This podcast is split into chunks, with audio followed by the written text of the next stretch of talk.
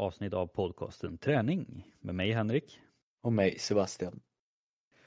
I dagens avsnitt kommer vi prata lite mer om eh, vårt inre och lite om hormoner och signalsubstanser.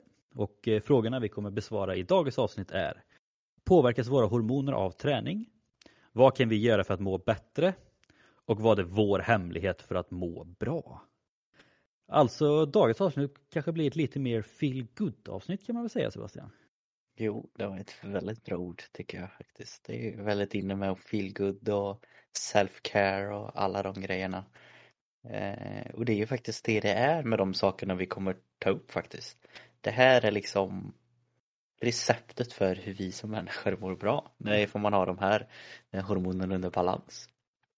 Ja, alltså det låter ju typ som att det är medicin vi pratar om idag eller droger nästan. Eh, vi går in på djupet men vi kände väl, vi har pratat lite om det här innan eller ja, nämnt vissa av de här sakerna i tidigare avsnitt och sen tror jag Sebastian sa bara, hade det inte varit intressant att göra ett avsnitt om det? bara, jo, det, det hade det.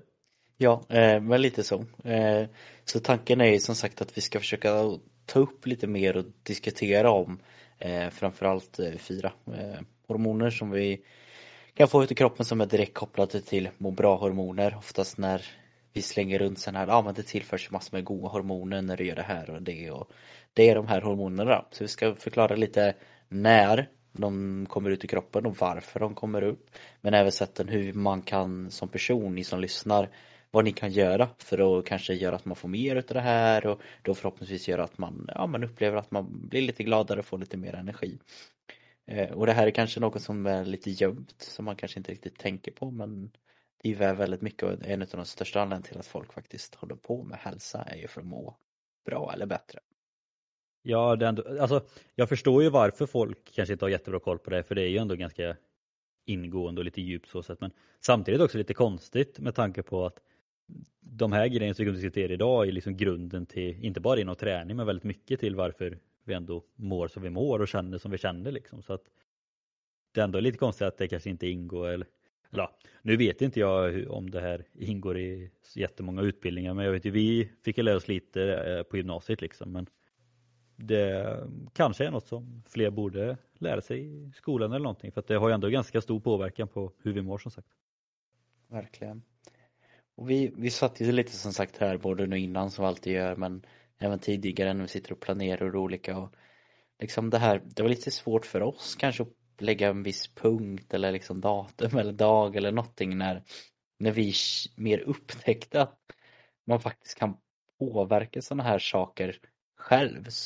Eh, så hur känner du Henrik, att när fick du lite mer förståelse att vissa saker, om det antingen form av träning eller beteende eller eh, mental träning eller någonting som gjorde att du faktiskt kunde faktiskt gå in och aktivt påverka hur, hur du mår? Ja men alltså när det kommer till, om man tänker om mental träning så var det egentligen nu på universitetet. Men när det kommer till just det här med man, hormoner och signalsubstanser och sånt, då var det ju som sagt på gymnasiet. Och jag kommer inte riktigt ihåg om det var i träningslära 1 eller då träningslära 2 vi gick in med på det. Men jag vet i alla fall på massagen så pratar vi väldigt mycket om det här. Eh, framförallt oxytocin som vi kommer gå in lite på sen också. Ehm, så där på massagen lärde, tyckte jag i alla fall att vi ändå fick ganska mycket om det här och pratade väldigt mycket om det. Jag tror att vi hade lite prov på det också. Liksom, så här, vad, vad utsöndras i kroppen när man får beröring? Liksom. Sen, sen tror jag att det var i träningslära två där, vi hade ju samma lärare i de två kurserna. Och då var det också liksom, ja men när vi gör det här så utsöndras det här, när vi gör det här så händer det här i kroppen liksom. Så att, och då, ja, jag minns ju att man satt där liksom då med anteckningsblocket eller Word på datorn och så satt man där bara. Det är jäkligt intressant men samtidigt känns det jätteonödigt och skitsvårt. Fast ändå inte jättesvårt. Det är så här, det hamnar lite i något mellanting där. Men jag kommer i alla fall ihåg att det var på både massagen och sen träningsläran där som man satt och var, man ville lära sig mer fast samtidigt önskar man typ att det inte fanns. På något sätt. Ja men det blir alltid som med sådana här ämnen att man, man förstår ganska snabbt hur lite man vet och då blir det eh, lite över, lite för stort helt plötsligt. Men ja, jag, jag kan väl inte annat än hålla med, det är väl där man mer får en större förståelse för det för att det faktiskt sägs i ord att man hör kanske ordet hormoner för första gången tydligt i samband med grejer. Men sen har man nog alltid tidigare upplevt och känt som sagt att det känns bra att kanske göra det här, att jag, jag mår bra av att röra mig eller jag är bra av att göra det här. Men man kopplar inte riktigt varför man kanske mår bra eller varför man känner på det här sättet eller varför man känner sig avslappnad när man gör det. Eh, och det tror jag inte många riktigt reflekterar över heller utan många kopplar ett beteende till att det här gör att jag mår bra. Eh, sen så förstår man inte riktigt vad som sker inuti och det behöver man inte alltid göra. Eh, men det är ändå så häftigt att det faktiskt skickas ut grejer, det är det. Ja, och det är väl liksom just det att, alltså att för många är det liksom att amen, så länge det händer behöver man inte veta varför det händer. Liksom. Och det är väl därför det är inte så många som går in på det. Men, men eh, ändå lite så här, jag, jag kommer bara att tänka på det nu liksom. Alltså, eller fick du också typ i samma där med massagen och träningslära två? Eller, för menar, dina föräldrar är ändå kanske lite mer inne i den här branschen eller vad man säger. Men ja, fick du lära dig något av dem eller kom, fick du också typ upp ögonen för eller kunskapen under gymnasiet också eller via tidigare eller någonting eller? Jag antar väl inte att dina föräldrar direkt öppet pratar om bara Ja men eh, Sebastian eh, nu ska vi prata lite om dopamin och endorfiner här liksom. Men, eh, Varje kväll framför brasan så gick vi igenom en ny hormon som man skulle diskutera. Istället för godnattsaga så gick ni igenom eh, människokroppen. Människokroppen och muskler på latin och allt. och du sov så gott. Ja. Nej, jag, jag har faktiskt inte hört om det så mycket. Det är klart det hade slängts runt med hormoner men det var också någonting som man inte riktigt visste vad det var. Det låter konstigt men det är mer hur kroppen reagerar så får man reda på det att ja, det är hur kroppen mår då. Då behöver man inte heller göra det så krångligt tycker jag. Men eh, en av de första som man kanske ändå har hört några gånger slängs runt innan och det är också faktiskt första som vi ska prata om. Det är den här eh, hormonerna endorfiner. Och det brukar ju kanske då slängas runt rätt så mycket i och med att det ibland kan kallas för en utav, och det är en utav kroppens liksom viktigaste eh, hormoner. Man brukar även ibland kalla för kroppens egna morfin. Eh, man kan säga att dens form av uppgift är att liksom, den dämpar smärta, den ger känslor utav välbehag, ger energi, lycka, den minskar stress, den stärker immunförsvaret. Redan där när man slänger ut de här orden då börjar man få ganska stor förståelse av wow, det här är någon form av mirakelpiller kan man ju tänka eh, som gör alla de här bra grejerna för en. Men egentligen så kan man göra det otroligt lätt för att just få den här utsöndringen av endorfiner och det är någonting som vi det är liksom evolutionärt, det är någonting vi alltid har gjort, det är någonting som finns hos alla och det är egentligen skratta. Eh, som den här kommer väldigt mycket och kanske jag tycker är en av de enklaste sakerna att göra.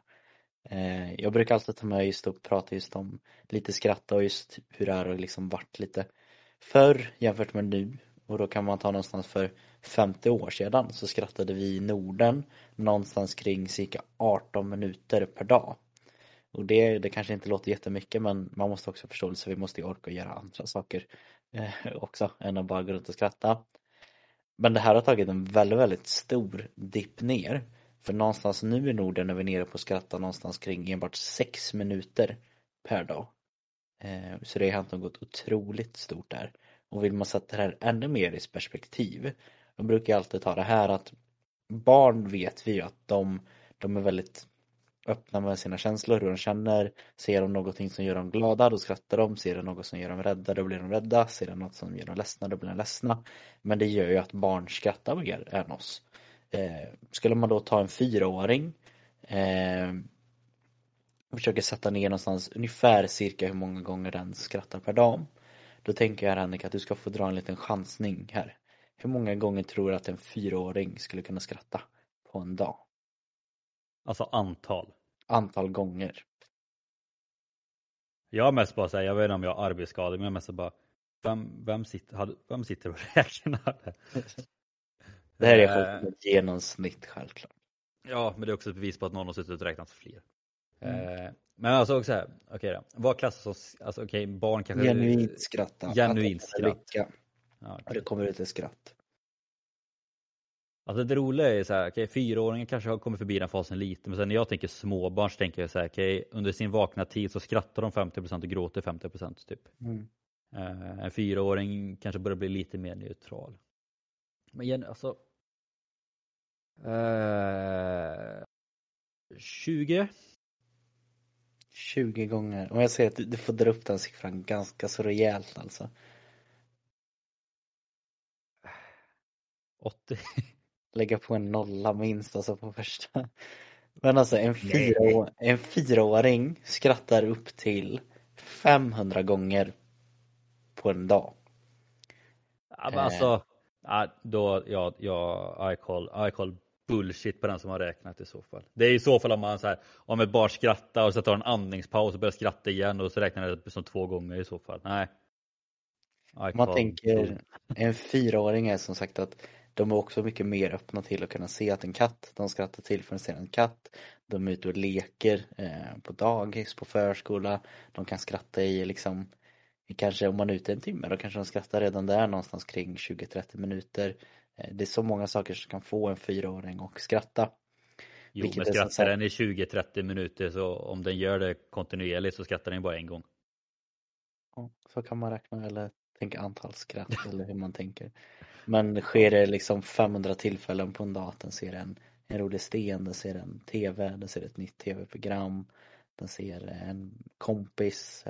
Helt plötsligt så kan man börja förstå att 500 gånger, det är klart att det är väldigt, väldigt mycket.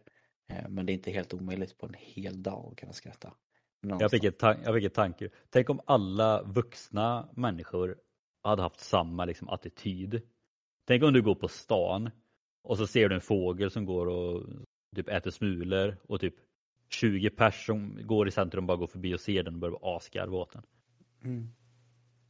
Ja, det är väl det som också är lite frågan här att om vi tar det med perspektivet kring en vuxen. Hur många gånger tror du att en vuxen skrattar omkring per dag då?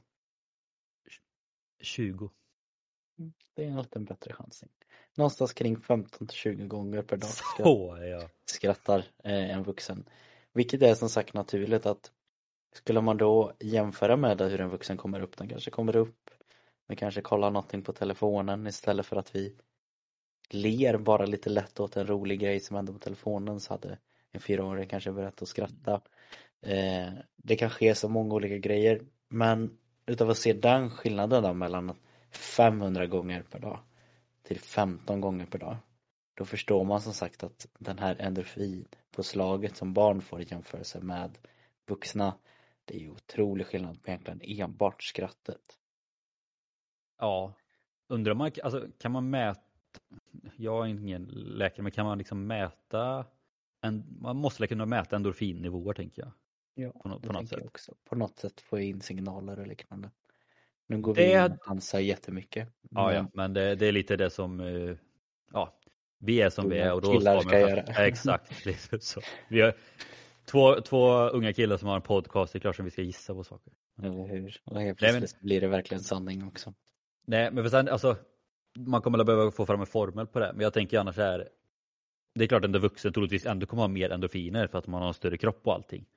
Men det hade varit jäkligt intressant att ändå kunna mäta typ hur många procent det skiljer sig eller så här, om man ändå mäter på något sätt. Liksom. Ja, men sagt, en fyraåring då som skrattar 500 gånger kontra en vuxen som skrattar 20 gånger. Liksom hur, hur stor skillnad det är i endorfinnivåerna i kropparna. Jo, verkligen. Eh, men det är som sagt, bara där så skulle man, har man redan där en liten cheat code faktiskt att kroppen har ju lite svårt att faktiskt ibland känna skillnad på vad som är ett genuint skratt och ett eh, fake fejkskratt. Vilket betyder att skulle man bara börja skratta mer åt saker, det kan vara åt vad som helst, då kommer det göra eh, större chans till att man faktiskt skrattar eh, mer själv och sen blir det genuint och då får man faktiskt en större utsöndring utav de här endorfinerna. Mm. Eh, ska man ta det till något mer då är det som sagt att vi människor dras ju faktiskt till folk som skrattar, eh, som utsöndrar endorfin för vi vill också ha de här hormonerna. Ett väldigt bra till exempel på det är ifall man skulle vara, vara i någon grupp eller något liknande och man kommer in lite senare än alla, vi ser att det är på en fest eller en tillställning eller något och ganska så naturligt så antingen så drar man sig först till folk man känner sig säker med för där vet man att man kan slappna av och skratta eller så rör man sig till den gruppen som man känner har det roligast helt enkelt. Dit ögonen går först för man vill ju själv ha exakt lika roligt liksom. Eh, Så det här är någonting som vi ständigt strävar efter faktiskt och få uppleva mer utav. Så det vi kan säga är väl egentligen bara skratta mer. Skratta mer. Räkna, skratta en hel dag och räkna om ni kan slå 500 gånger. Så kan ni, kan ni Ja. skriva till oss sen och se om, vi, om någon slog det. Jag kommer inte slå det, det kan jag, kan jag säga. Nej, jag, jag kan säkert vara. Jag kan nog vara upp mot hundra någon dag, det kan jag hoppas jag. Nå, någon dag, om man har en bra dag. Om man går på stand-up eller någonting. Ja, varje dag. Nya. Eh, men som sagt lite endorfiner. Eh, otroligt bra att få utsöndra lite av. Och det är också är när man eh, skrattar eller så här, då blir man ju glad och något som man också blir glad av det är ju när man får någon form av belöning liksom. Och då är det oss väl egentligen vidare på dopamin som är kroppens egentligen, man kan säga, ja, belöningskänsla. Ger dem. Det är en signalsubstans som ja, men, sagt, ger oss något så att vi känner att vi, vi belönar oss.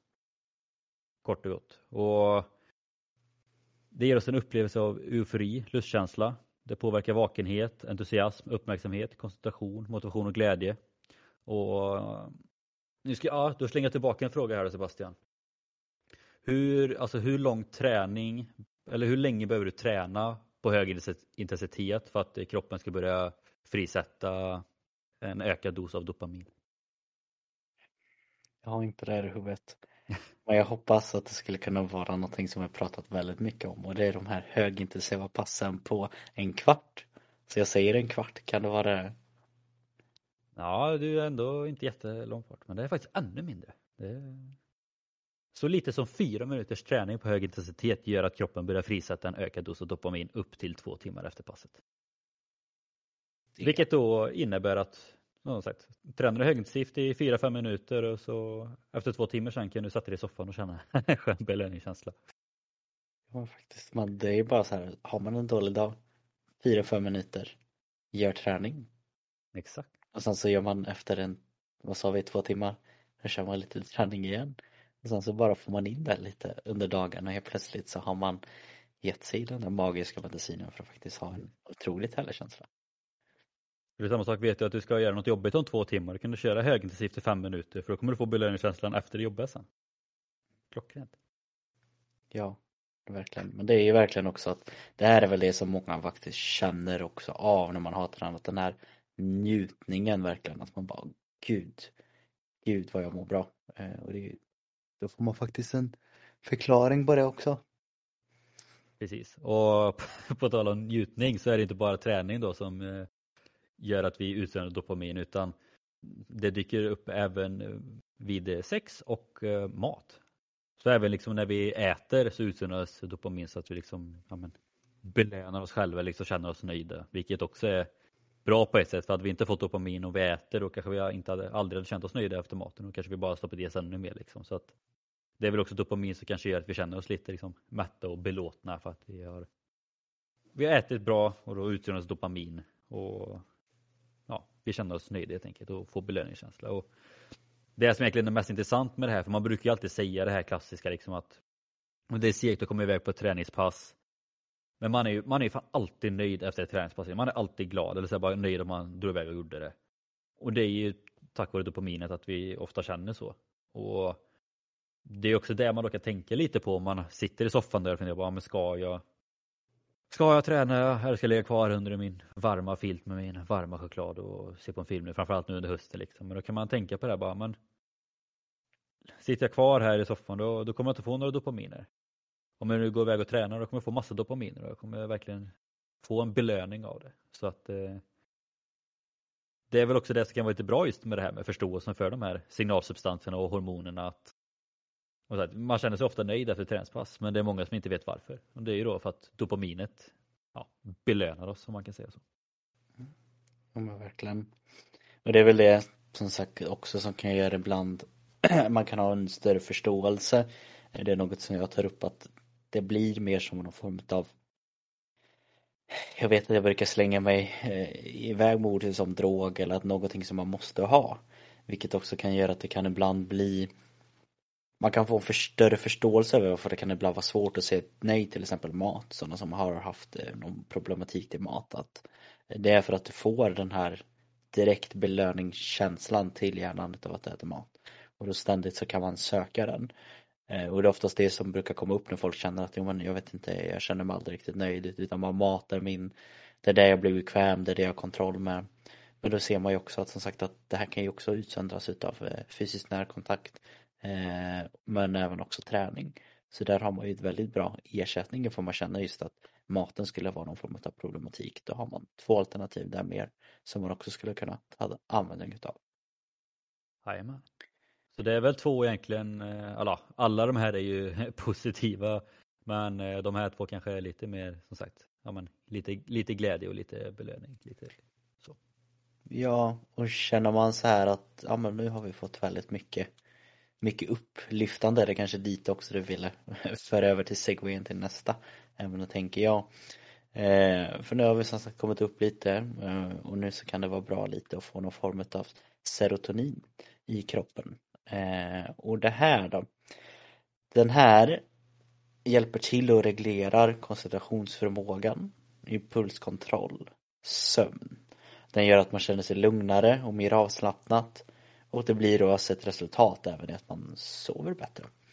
Eh, ett ämne som också, som man då ganska tydligt förstår, behövs för att vi ska kunna både få de här lite höga rusen på dopamin men även kunna få någon form av balans i kroppen. Eh, en minskning eller att man har brist på detta eller en minskad mängd av detta i hjärnan då framförallt kan göra då att man blir eh, deprimerad. Det här är någonting som vi får egentligen utav dagsljus, träning, Eh, och även bra kost då. Eh, så när vi tillför detta till kroppen då, då hjälper det till serotoninet att bildas. Eh, redan där så hör vi igen att det är en utav samma nämnare och det är ju träningen och kosten som visar att har vi bra kontroll på dem också då kommer det här göra, det kommer att vi blir som sagt mycket mer eh, ja men lugnare för att kunna hantera andra saker. Något som kanske jag tycker blir lite större utav det här och så också kan vara en liten förklaring av varför den här klassiska som vi faktiskt haft ett helt avsnitt av. Eh, det är som sagt den här eh, vad kallar vi den för? Eh, årstid depression. Jag kommer inte riktigt ihåg vad vi valde att kalla avsnittet för. Men, Ganska exakt ett år sedan i alla fall. Ja, men det ska det vara. Och det är att vi pratar faktiskt om hur det faktiskt är verkligt och det är ju också en stor anledning på grund av vi uppe i Norden och vi som får mindre dagsljus det är självklart andra saker också men det här är också en av faktorerna att det faktiskt gör att det minskar liksom vi får inte tillräckligt mycket dagsljus då blir det att det inte riktigt hjälper till på samma sätt med serotoninet vilket gör att vi inte får den här eh, mängden som man kanske behöver i hjärnan vilket kan, kan göra oss då deprimerade. Eh, så även här en otroligt viktig hormon som vi på ett sätt egentligen bara kan tillföra genom att få till den här fysiska rörelsen. Eh, kan jag bara hoppa in där lite kort. Det är avsnitt 31, hur du tar dig igenom höstdepressionen. Mm. Om ni vill eh, lyssna på den. Jajamän. Eh, som sagt, en kanske lite mer lugnare eh, lugnare känsla som man kan få till den och lite mer koncentration och sånt som alltid behövs. Självklart. Men än så viktig skulle jag säga. Ja, och ska man då gå vidare på något som kanske ännu lugnare och som vissa kanske nästan antar återigen då, lite som en drog. Det är ju då oxytocin. Se där tio gånger snabbt Sebastian. Pass. Nej, oxytocin kanske, jag tror ändå att många har hört. Jag vet att många, jag som jobbar, eller jobbar lite som massör eller utbildad massör använder ju det lite ibland. Jag vet många ja, när man ska gå på massage så är det många massörer som använder det liksom lite i, i reklamen eller i infon liksom vad massage är. Att, liksom, att det oxytocin liksom, det framkallas av massage och liknande. Och det är väl till stor del oxytocin som gör då att när vi får beröring och framförallt massage liksom att vi, vi mår jäkligt bra. Och det kallas ju även lugn och rohormonet då. Och det stöv, eller ja, det är då viktigt för att, inte bara för att må, må bra och bli lugn utan det kallas även ett mirakelhormon. Dels för att det även lindrar smärta. Det skyndar på läkning av sår och skador. Det sänker pulsen, blodtrycket och halterna av stresshormoner. Och dessutom har hormonet en långvarig effekt och påverkar oss mer än under själva beröringen. Vilket också är väldigt bra att det liksom sitter i under en längre tid.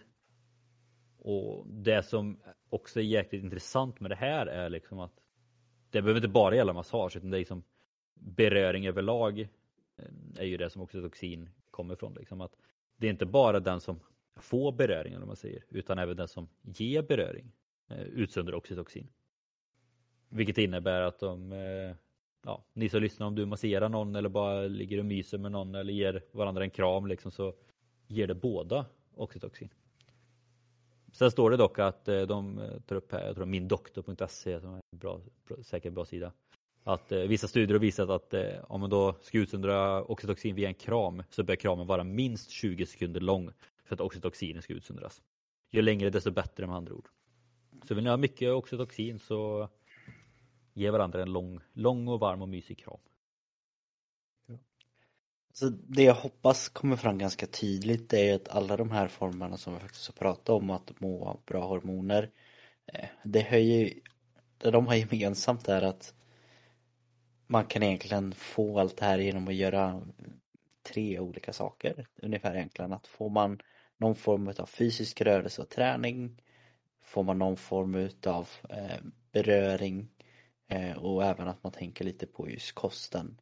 Då har man lite mer eller mindre, inte, inte 100% säkrat men man har i alla fall gett sig mycket större chans att det kommer utsöndras där vilket kommer att göra att det blir otroligt mycket eh, enklare för en när man får Eh, med lite mer energi och bättre humör och liknande. Och går man även in och kanske tänker då på motsatsen när man kanske känner att man har varit och inte mått eh, 100% eller inte riktigt var på topp, ja men då kan man ganska snabbt koppla det till att man kanske har varit lite sämre med hur man äter. Man kanske inte har rört sig så mycket utan man kanske mer har stängt in sig på rummet och man har isolerat sig från människor vilket gör att man naturligt då att är man själv då får man ju mindre eh, beröring och sen så är det som sagt att eh, då blir det ännu svårare för en att må bättre faktiskt.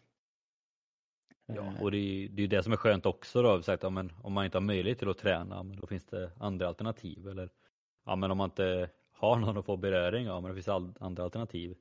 Mm. Eh, sen kosten kan man, det, den behövs ju oavsett så att eh, den skulle jag väl säga, den får med den ändå oavsett liksom. Men, men kanske om så här, är ni skadade och det är mycket, eller någonting, är det väldigt mycket på jobbet, så bara, Alltså nu hade jag behövt en dos av oxytocin liksom. Men då är det bara, då är det bara att tvinga er sambo att sätta sig i soffan med er så ni får lite beröring samtidigt som ni tittar på en film eller någonting. Istället för att ni sitter i varsin ända av eh, soffan eller någonting. Så utrymmes lite toxin och ni blir lugnare och då kanske det också skyndar på läkningen och skador och så kan du iväg och träna för att få lite dopamin eh, nästa dag kanske. Jo faktiskt. Och jag, nu ska jag gå in här och vi pratade lite om det innan men jag ska prata om någon form av beteendecirkel eller hjul eller liknande just på hur man kan tänka då och få lite mer faktiskt en praktisk tanke på att nej, men jag känner mig nere eller jag känner mig inte att jag riktigt får det här eh, vad, vad, jag, vad jag vill. Man känner att vad kan jag göra för att kanske mentalt ge mig en liten app på att jag ska må bättre. Och då brukar jag alltid prata, jag har gjort det tidigare inom jobbet, där jag pratar mer om tanke, känsla och beteende. Och det brukar jag alltid förklara genom att ta som ett exempel till exempel att om man, eh, vad ska vi ta, vi har känslan utav att man känner sig deprimerad. Det är någonting som är, sker väldigt mycket nu och det är någonting som lyfter upp mycket mer och det är någonting som är bra att vi pratar om. Men om man har den här depressionen då blir känslan att man är nedstämd, man känner sig eh, trött, man känner sig ledsen, man känner att ah, jag vill inte riktigt göra någonting idag den här känslan leder ju till ett beteende. Att du drar dig bort ifrån folk. Att du känner ännu mer beteenden att man kanske försöker att stänga in sig, man försöker att på något sätt bara göra sig så liten som möjligt. Ofta brukar man säga att man trycker ihop sig under en filt och man egentligen bara försöker försvinna bort det här beteendet då ju att man får ännu mer tankar om att oj, jag mår dåligt, jag känner mig nedstämd, jag är inte mycket värd, varför klarar jag inte av det här? Eh, det blir en negativ spiral. Tanken leder ju ännu en gång till att när vi tänker sådana tankar går det tillbaka till känslan att man känner sig nedstämd och är plötsligt, man egentligen bara igång på den här onda cirkeln då. Det blir ännu mindre utsöndring utav till exempel serotoninet, dopaminet, oxytin. Eh, för att det har blivit mer en cirkel utav det. Det som är svårt är att ta sig ur från den här cirkeln. För man vet inte riktigt var man ska börja. Ska jag börja med att ändra mitt beteende? Ska jag börja med tanken? Ska jag börja med känslan? Men det som är otroligt fantastiskt är att det är ju en cirkel som påverkar varandra. Vilket betyder att man kanske då, om man har känslan av att man är deprimerad, då kanske man ändå får göra den här lilla klassiska fake it till you make it. Och det är en ganska bra förklaring, för det kan faktiskt vara räddningen för många och det är också någonting som faktiskt är sant att det där som sker att går du ut och låtsas helt enkelt att men du får ett beteende att jag ska inte stänga in mig, jag ska gå ut, jag ska börja träna, jag ska börja röra på mig, jag ska börja äta bättre. Man kanske har beteendet man börjar att ta massage för man känner att ja, jag behöver det här, jag ska unna mig själv det här. Helt plötsligt kommer det här beteendet leda till att du faktiskt tänker att ja, men det här var inte så farligt. Det här var ganska bra. Det här, jo men det kanske är någonting. Och när du får de tankarna så kommer känslan av att ja, jag är kanske inte helt värdelös kanske man börjar med. Det kanske inte sker med en gång att man känner sig lycklig och ur det. Men det kommer ändå så göra att dina känslor blir bättre. Vilket gör att känslorna påverkar beteendet nästa gång så vågar du träna ännu hårdare. Ännu hårdare träning leder till ännu bättre tankar. Att man känner gud vad duktig jag är. Vilket leder till en ännu bättre känsla. Vilket då har man helt enkelt ändrat det här hjulet som har gjort att man hamnar där man är. Och som sagt börja få lite mer balans över de här eh, hormonerna i kroppen. Ehm, där man fått hänsyn till att det kanske inte kommer vara så att första gången som man gör detta så kanske man bara fastnar vid beteende även om man försöker ändra känslan. Eller man fastnar vid tanke även om man försökt ändra beteendet. Men gör man det här tillräckligt många gånger då kommer det hjälpa en att få som sagt den här utsöndringen av hormonerna vilket kommer göra det betydligt enklare och framförallt mycket roligare att faktiskt kunna klara av och leva dag till dag. Jag vet inte om du hör min applåd här men jag applåderar. Nej men det, det låter ju väldigt simpelt när man gör det men också om man tänker efter när man har varit nere då har man ju på något sätt ändrat någonting i sitt liv för att komma tillbaka. Antingen har det varit att man har gjort mental träning eller så har det varit att man försöker att faktiskt sätta sig och prata om sina känslor eller öppna upp och säga att så här är det. Eller så har man bara struntat i tanken och känslan och bara kört på och tänkt att jo men jag ska börja träna. Och sen så blir det en spiral liksom. Det, men det kan vara jättekrångligt men man kan också göra det väldigt simpelt att ändra någon av de här tre.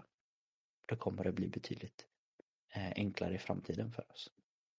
Alltså jag tänker, alltså man kan ju typ jämföra det här med med vad som helst. Alltså det blir någon form av momentum, antingen negativt momentum eller positivt momentum. Mm. Jag tror alla som har hållit på med idrott vet ju själva om det liksom att ja, men, släpper man in två snabba mål, ja men då är det ju väldigt lätt att man kommer in i en negativ spiral, negativ momentum. De andra bara trycker på och man, man vet inte vad man gör, man spelar fel och man släpper in fler mål. Samtidigt som om man, om man gör två snabba mål, då åker man i en positiv momentum istället. Man kör ju nästan över sina motståndare även om de kanske är bättre egentligen. Samma sak om du är, om du är stressad liksom, du blir bara mer och mer stressad eller typ på jobbet om du kommer in i en bra period på jobbet liksom där du känner att nu får jag jättemycket gjort liksom. Men då, då glider man ju på den vågen så länge som möjligt och man, man blir så jäkla glad och nöjd med sig själv bara för att man får så jäkla mycket gjort och chefen är nöjd och kollegorna är nöjda och man själv är nöjd och allt sånt där. Så att det är lite samma sak där liksom. Att, alltså, det är alltid det första steget att vända på det som är det tuffa. Men när man väl lyckas med det så rullar det ju bara på lite sen. Det är ju alltså Jag tänkte lite när du börjar prata liksom där, det är lite som att man gräver sin egna grop. Mm. Och sen så måste man ju börja klättra upp för gropen då för att komma, ja, men komma ur den gropen då. Men sen när man väl kommit ur gropen, ja men då kanske det plötsligt börjar bli nedförsbacke istället. Och då bara rullar det på. Och det är lite återigen om man tar med träning då, alla vet ju om den här känslan bara att ja, men man sitter i soffan, ska jag träna eller inte träna? Liksom, det tuffaste är ju just det bara att resa sig upp och gå upp från soffan. När man väl sen har kommit upp på soffan och börjat träna så är inte det svårt för fem öre. Det svåra är ju sagt just att vända på momentumet. Men lyckas man bara med det sen så ska man ju bara försöka glida på vågen ja, så, så länge man kan. Tills den tyvärr kanske vänder igen då. Men förhoppningsvis kan man glida tillräckligt länge för att inte falla lika djupt nästa gång. Ja, men det har du väldigt rätt i. Eh, men känner man då som sagt nu kanske att Ja, nu, nu har vi pratat väldigt mycket om det. Jag känner mig motiverad att fortsätta och jag vet hur mycket det kan göra för annat. Men jag vill kanske att det ska avslutas så det kan bli någon knyta ihop säcken här. Vad, vad är det mer eller mindre jag kan göra för att må bättre? Då, då finns det en liten lista här som jag tänkte eh, säga till er. Eh, lite tips på vad man kan göra. Man kanske inte kan sätta alla eh, och alla kanske inte passar det. Men det här är exempel på vad du kan göra för att faktiskt Eh, du kan själv påverka dessa ämnen genom att frisätta eh, de här hormonerna genom att göra fysisk rörelse och träning. Du kan skratta mer. Du kan jobba med din mentala träning och dina tankar. Du kan eh, få ut det här via beröring såsom massage, kramar eller sex. Man kan vara ute i dagsljus eh, minst 30 minuter varje dag. Man kan ha bra kost. Eh, mer exempel på vad faktiskt fysisk rörelse skulle kunna innebära. Så kan det vara eh, jogging. Eh, det kan även vara styrketräning. Det kan vara snabba promenader. Det kan även vara dans, cykling, skidåkning. Egentligen vad som helst som är mer eller mindre en fysisk rörelse. Så förhoppningsvis är det någon av de här som man kan få ut och kan man röra att man får alla de här fyra olika hormonerna då kommer det bli väldigt bra. Eh, och se till att faktiskt prioritera det här. För ja, vi har sagt det förut, både jag och Henrik, att om man känner att ja, men jag hinner inte för jag måste klara av det här eller hjälpa dem här eller på något sätt. Ja men mår du inte bra själv eh, då kan du faktiskt inte hjälpa andra heller och du kan inte prioritera andra saker utan först och främst måste man må bra själv, hitta en balans och först då så kan man föra över det till andra. Det är ju som, jag tror jag tog upp det här i citatavsnittet, jag vet inte, men det är också här Dwight Eisenhower som sa det viktiga är inte att prioritera det du schemalagt utan att schemalägga det du prioriterar.